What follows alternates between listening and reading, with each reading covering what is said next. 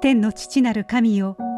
私の力の源となり日々私を導いてくださり感謝します。デイリーブレッドから今日の励ましのメッセージです。今日の聖書の御言葉。しかし主は私の恵みはあなたに十分である。私の力は弱さのうちに完全に現れるからであると言われました。ですから私はキリストの力が私を覆うために、むしろ大いに喜んで自分の弱さを誇りましょう。コリント人への手紙第2、12章9節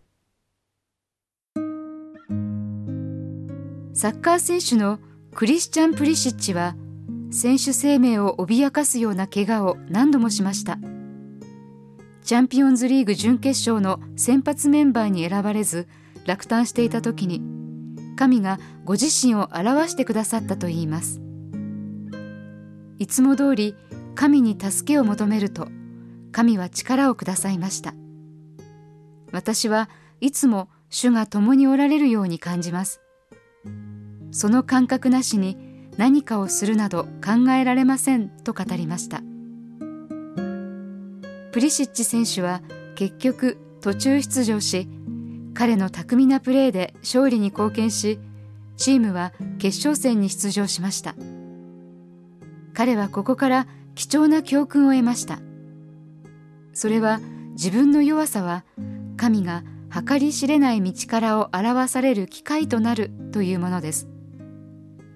困った時の神頼みは普段礼を書いている人に苦しい時だけ助けを求める身勝手さを表す例えですが神に頼らず誰に頼れというのでしょう。神の恵みと道からは最も困難な時に私たちを強くするというのが聖書の英知です。一人ではないのですから自信を持って前進しましょう。私たちの弱さは神が道からを表し私たちを強くし支援する場となります。それがわかると自分の試練は賛美の種となり神が良いお方であることを感謝します。そしてその体験を人々に分かち合うことにより神の愛を体験しようとその人たちも神を求めるようになるでしょう。今日の黙想のヒント。自分で何とかしようともがいたことがありますか？あなたはどうやって神に強くしてもらえますか？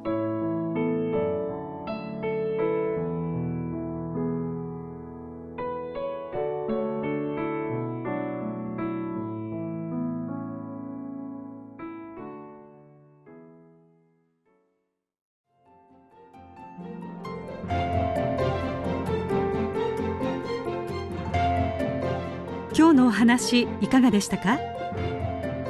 心に留まったことを Facebook などでシェアしませんか？御言葉を分かち合い元気の輪を広げましょう。太平洋放送協会の協力でデイリーブレッドがお送りしました。